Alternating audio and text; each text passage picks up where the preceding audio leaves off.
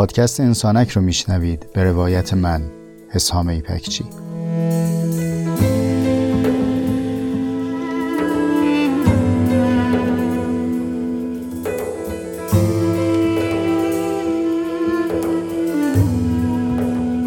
پادکست انسانک مجموعی از جستارهای صوتی است که توی اون تجربیات زیسته و روزمرگی هامون رو با عمقی کمی بیش از معمول روایت می‌کنم.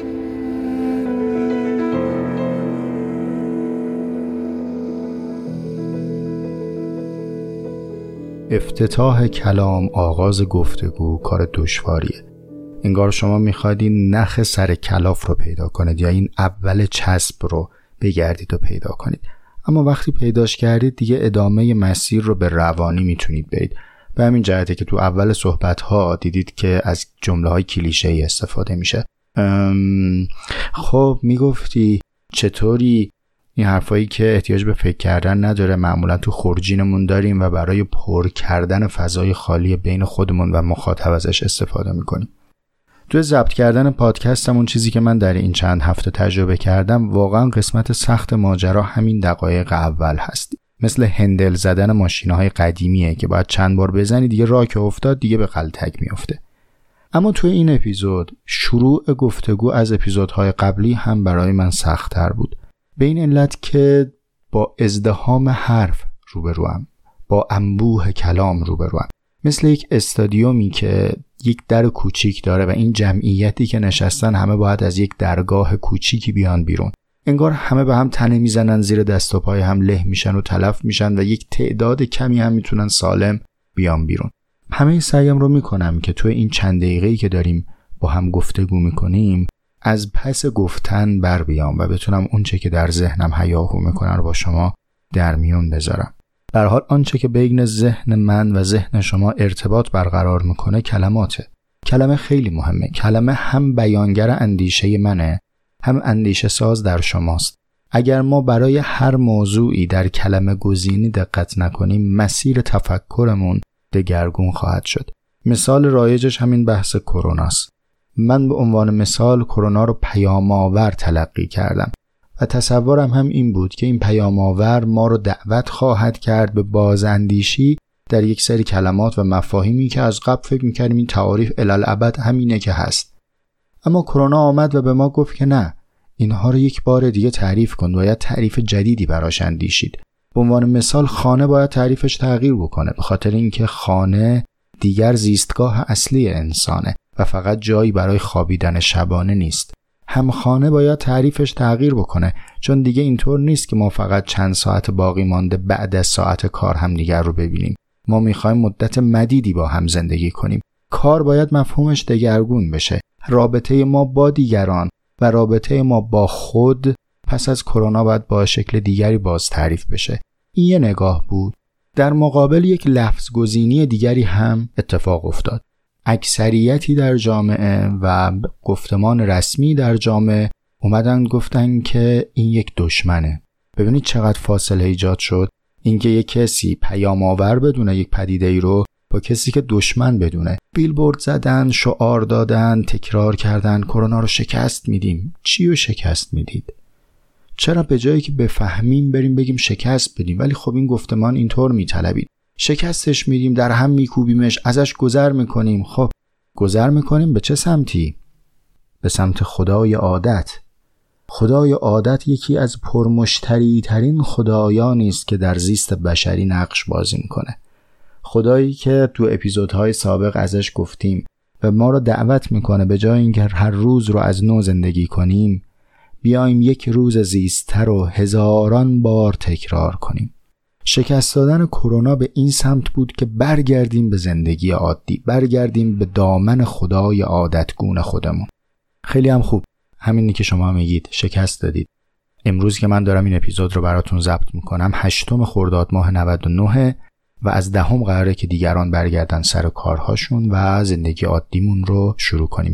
من رو به عنوان مثال گفتم تا بدونیم که لفظ گزیدن برای اتفاقات و پدیده ها چقدر می‌تونه رفتار ما و اندیشه ما رو به سوهای متفاوتی هدایت بکنه. در اپیزود 13 هم من می‌خوام راجع به یک لفظی با شما صحبت بکنم که بسیار آشناست و بارها و بارها تکرارش کردید.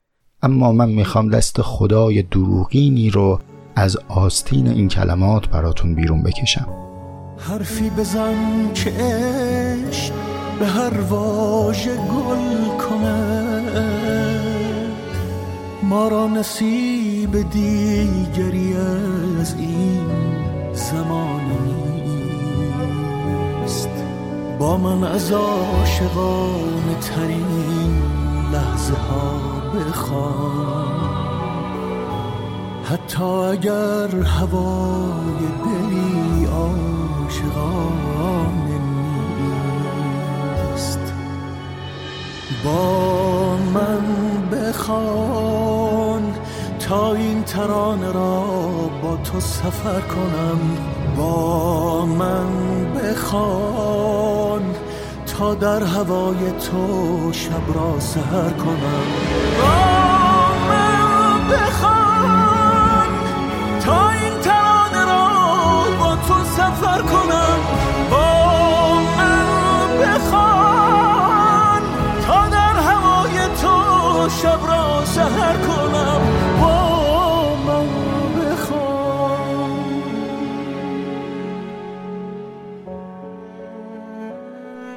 طبق روال عادی گفتگومون این اپیزود باید می‌رسیدیم به بحث ملال زوجیت.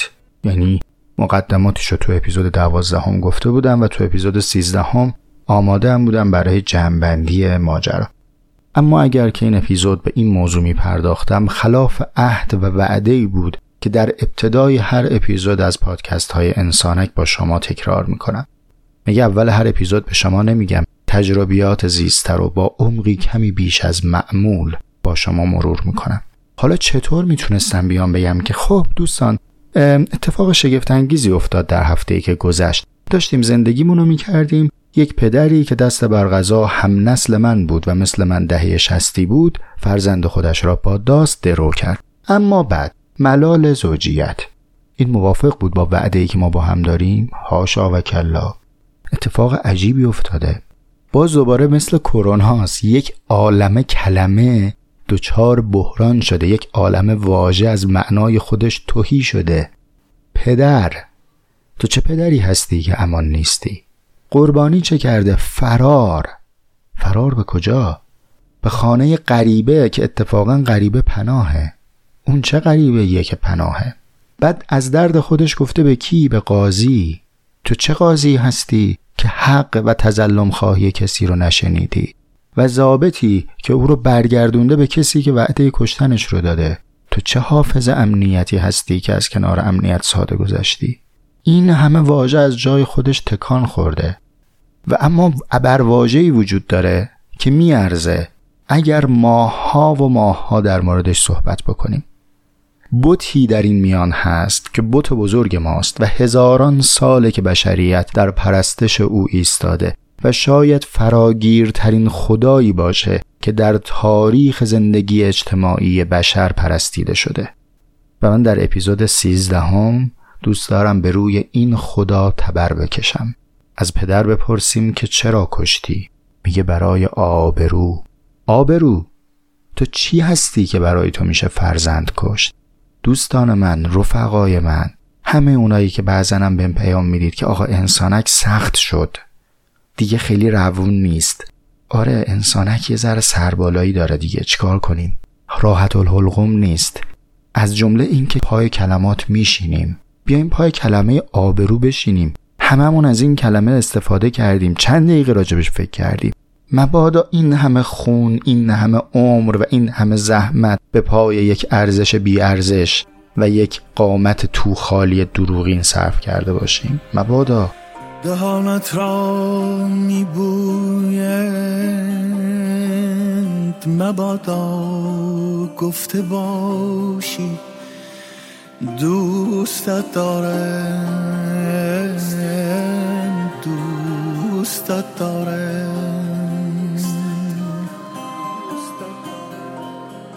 دلت را میبویند دلت را میبویند مبادا شعله در آن نهان باشد. روزگار قریبی است روزگار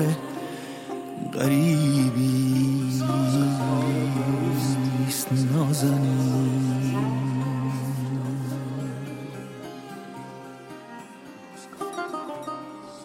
اگر اپیزود در خود نشستند رو شنیده باشید در ابتدای انسانک یادتون هست قصه ای رو براتون تعریف کردم که کار ما رو به واژه خود انداخت و شروع کردیم در مورد این خود صحبت کردن.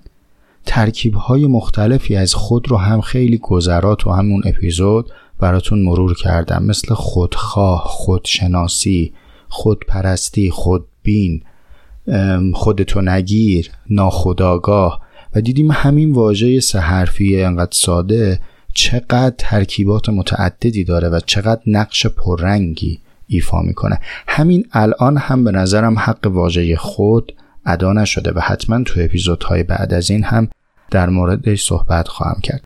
اما تو اپیزود 13 هم می‌خوام از یک واژه کوتاهتری براتون بگم که دامنه بلندتری داره. یعنی حجم زیادی از زندگی اون خود صرف این واژه دو حرفی میشه.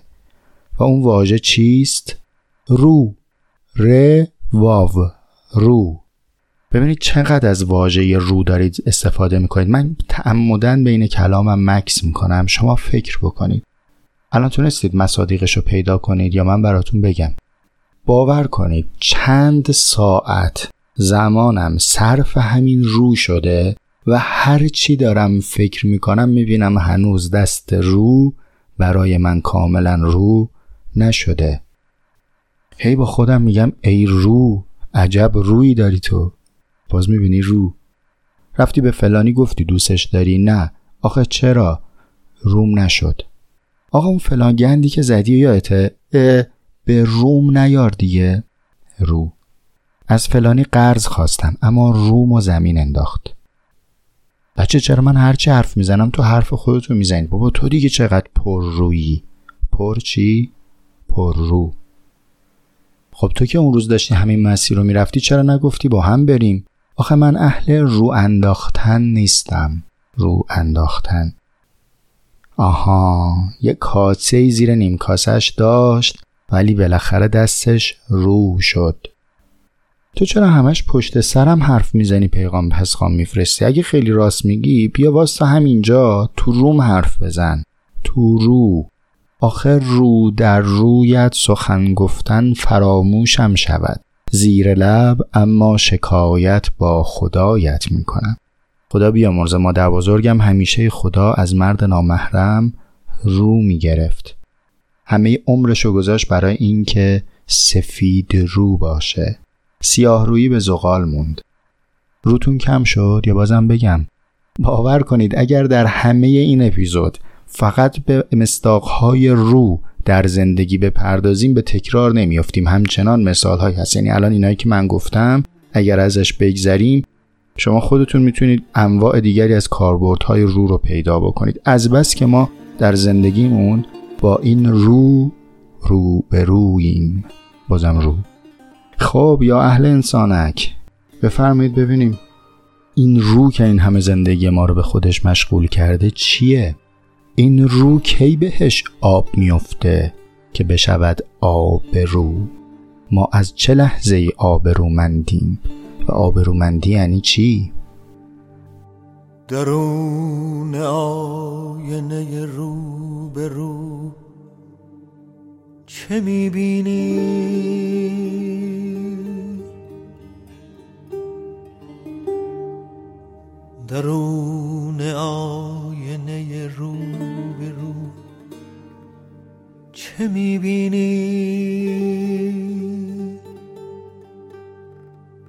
ترجمان جهانی بگو چه می‌بینی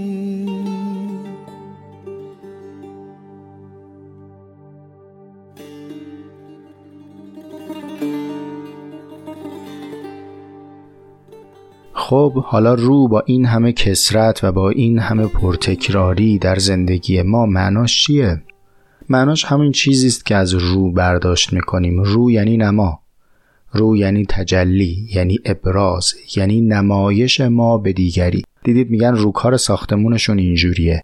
اون چیزی که ما داریم از خود به دیگران نشون میدیم. فرانته دیدید بعضیا بکند کارن بعضیا فرانت کار می‌کنن تو نرم افزار. فرانت تجلی و نمایش چیزی است که مخاطب شما مصرف کننده شما یوزر شما تماشا می‌کنه. ببینید این واجه هایی که داریم استفاده می‌کنیم تصور نکنید یه سری واجه های تئوریک محضه که هیچ جایی تو زندگی کار کرد نداره. من الان مثال نرم افزاریشو گفتم جلوتر مثال کسب و کاری بهتون میگم جلوتر مثال سیاست بهتون میگم. ببینید این همه جا کار می‌کنه. شما وقتی یک مفهومی رو باهاش آشنا بشید جب ابزارتون دیگه باهاش می‌تونید پیچ های متنوعی رو سفت بکنید. پس رو چیه؟ رو نمایشگری ما برای دیگری است. این دیگری رو دقت بکنید. دیگری رو اگر از توش حذف بکنید رو معنا پیدا نمی‌کنه دیگه. وقتی تماشاگری نیست نمایشگر معنا نداره که. بعد کسی ببینه که شما یه چیزی نشونش بدی دیگه. همه جاهایی که از این واژه رو استفاده میشه یک نسبتی بین ما و دیگری هست. به عنوان مثال اگر شما خودتون رو کمتر و مغلوب در برابر دیگری ببینید میگن چرا فلان کارو نکردی؟ میگی روم نشد. خب این روه مغلوب شد در برابر دیگری. اما بالعکسش اگر به این خودت هی تاکید کنی هی بیستی بر سر اینکه خودت رو غالب کنی بر محیط اطرافت به چی میگن؟ میگن فلانی خیلی پرروه. دقت می‌کنی؟ یا اگر یه جای این روی شما به جهت ملاحظه ای خفیشه ابراز نشه میگه تو رو درواسی موندم. یعنی هر جایی که شما داری از واژه رو صحبت می‌کنی یک مواجهه با دیگری در ذهن هست. اینطوری بگم خیلی ساده خودمونی. رو کاسه گداییه. روی ظرف تمناست. ظرفیه که ما به سمت این و اون می‌گیریم تا نسبت به ما اقبال نشون بدن. ما رو بپذیرند. از ما همان قضاوتی داشته باشند که مقبول ماست و دوست داریم ما رو اونطور ببینن. چرا بهش نیاز داریم؟ چون اگر اینطور به ما اقبال نکنن زنجیره اتصال ما با اونها قطع میشه و ما برای زندگی کردن به آدمهای دیگر نیازمندیم. در واقع در کاسه گدایی ما اونا آبی میریزند که اقبالشونه نظرشونه. بهش میگیم آبرو. تعریف آبرو مشخص شد. این همه چونه زدیم بگیم آبرو چیه؟ آبرو اقبال دیگران به ماست. آبرو پاسخی است که جامعه در ظرف تمنای ما میریزه در کاسه گدایی ما میریزه. دستمون رو دراز می‌کنیم به مردم میگیم مردم به من آبرو می‌دید. آبروم رو جلوی دیگران نریز یعنی کاسه نریزه توهیشه دوباره. با ادبیات فکری که من دارم خدمتون عرض می‌کنم آبرو معناش حیا نیست. حیا یک چیز دیگری است. آبرو لزوما از جانب جامعه پیرامونی داره تامین میشه.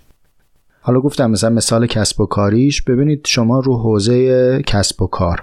اگر بتونید برای یک نماد آبرو جمع کنید. یعنی این کاسه گدایی دست یک نماد باشه دست یک نام تجاری باشه و این نام تجاری مورد اقبال آدم ها قرار بگیره. بهش میگن برندینگ. تو حوزه سیاست.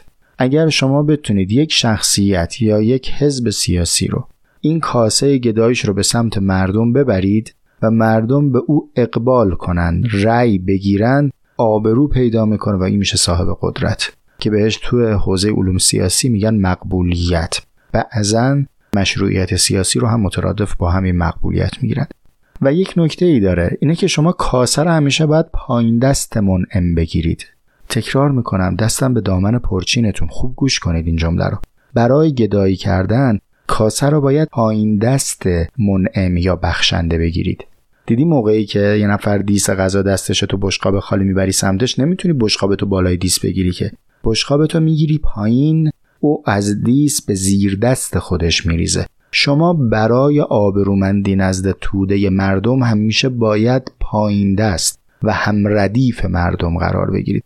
به نوعی آبرومندی همتراز با عوام پرستی است. همتراز با مردم پرستی است. این که من میگم آبرو خدایی است برای خودش به خاطر اینکه شما رو به عبادت عادات مردم در میاره که در عوضش اونها به شما اقبال کنن.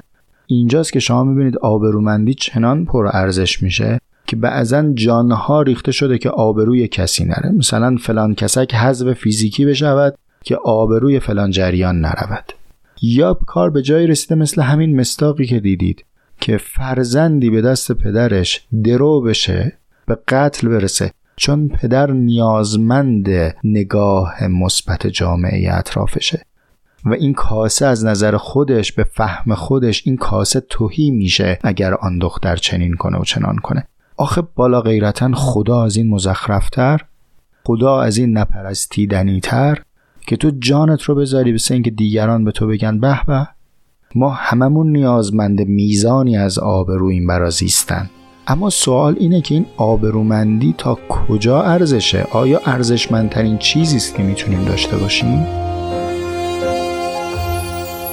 دلم رنج عجیبی می‌برد از دوریت اما دلم رنج عجیبی می‌برد از دوریت اما نجابت می‌کند مانند بانوهای ایرانی نجابت می‌کند مانند بانوهای ایرانی دوست دارم دوست دارم دوست دارم دوست دارم.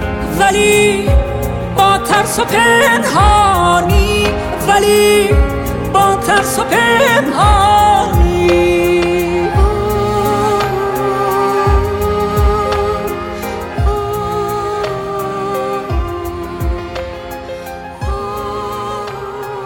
یک قاعده کلی وجود داره. هرچه ما از درون توهیتر باشیم به بیرون نیازمندتر هرچه انسان توسعه نیافته تر باشه محتاج اینه که دیگران از او رفع حاجت بکنن.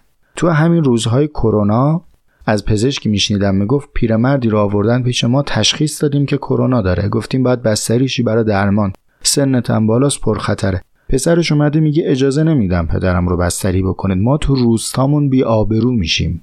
چه ربطی داره به آبرو؟ میگه آخه ما کاسبیم ما دامداریم. نه از ما خرید می‌کنن نه دامشون رو به ما میسپارن نه داممون رو می‌خرن. عجب دامی است این آبرو می‌بینی؟ حاضر سلامتی پدرش رو به خطر بیاندازه. مبادا اقبال اجتماع رو از دست بده. این یعنی اتکاعش به بیرون چنان زیاده که تحمل مرگ پدر برای ساده تر از تحمل عدم اقبال جامعه اطرافه. الحق که باید تبر به پیشانی چنین خدایی کوبید. چه ارزشی داره آبرومندی مگه؟ من نمیگم اقبال شما نسبت به من یا اقبال من نسبت به شما بی اهمیته. من اینجوری گزاره مطلق نمیگم. دارم سوال می‌کنم. میگم چقدر اهمیت داره؟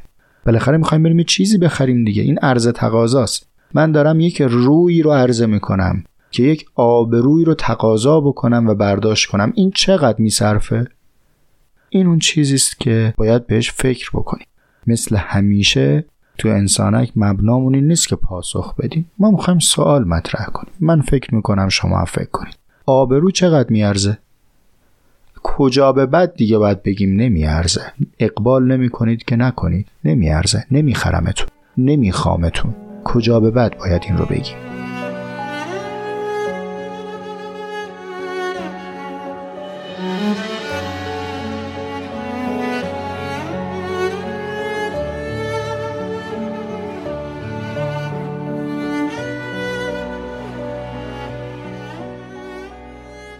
خب فلانی. اومدی پنبه آبرورم زدی.